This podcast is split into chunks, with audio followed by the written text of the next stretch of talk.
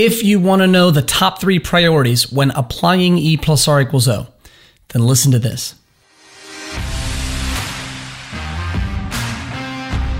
Yesterday, we decided to double down on the E plus R equals O mindset. Today, I'm going to share with you the foundational priorities of applying E plus R equals O anytime, anywhere.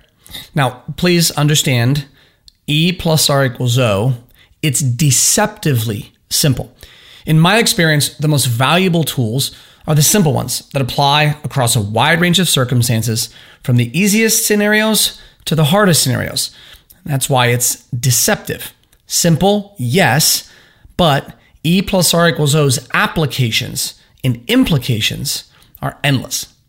Now, my goal when I teach E plus R equals O is the same as my goal when I apply it myself.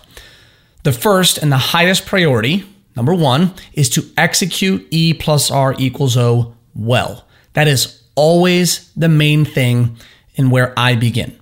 The second priority is to execute it well in increasingly difficult settings and higher stakes situations. So, first, I just want to do it well. And the second is I want to start being able to do it well when it's harder and there's a lot more on the line.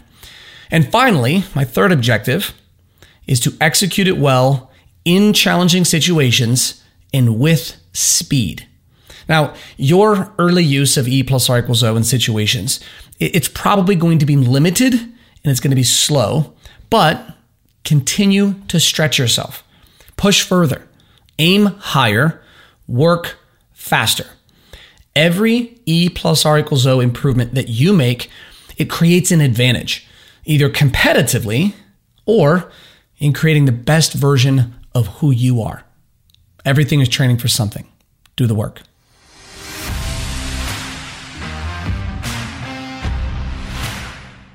Hey, everybody. I want to interject here for 30 quick seconds and tell you about the Daily Discipline community.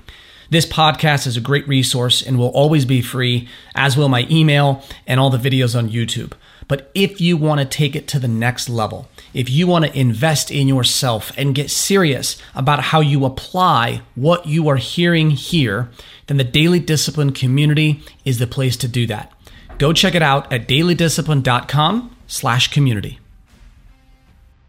Real quick, before we sign off, listening and subscribing to this podcast, it demonstrates your confidence in us to bring you meaningful content every day and your confidence in me personally. I pour my heart and my soul into this work and all the confidence that you show by listening and subscribing, writing reviews, and sharing with the people that you care about means the world to me and my entire team. We value your trust, and we will continue to work every day to justify that confidence that you've shown in us.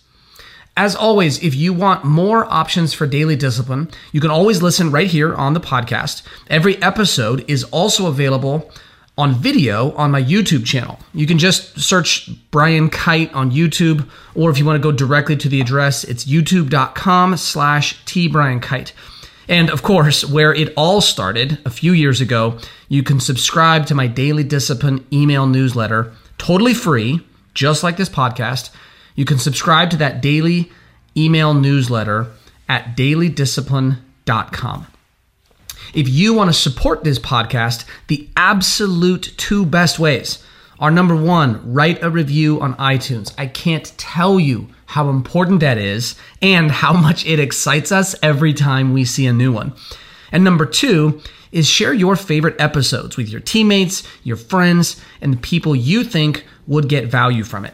And the third and, and maybe the most fun way to support this podcast is to post your favorite messages on Twitter.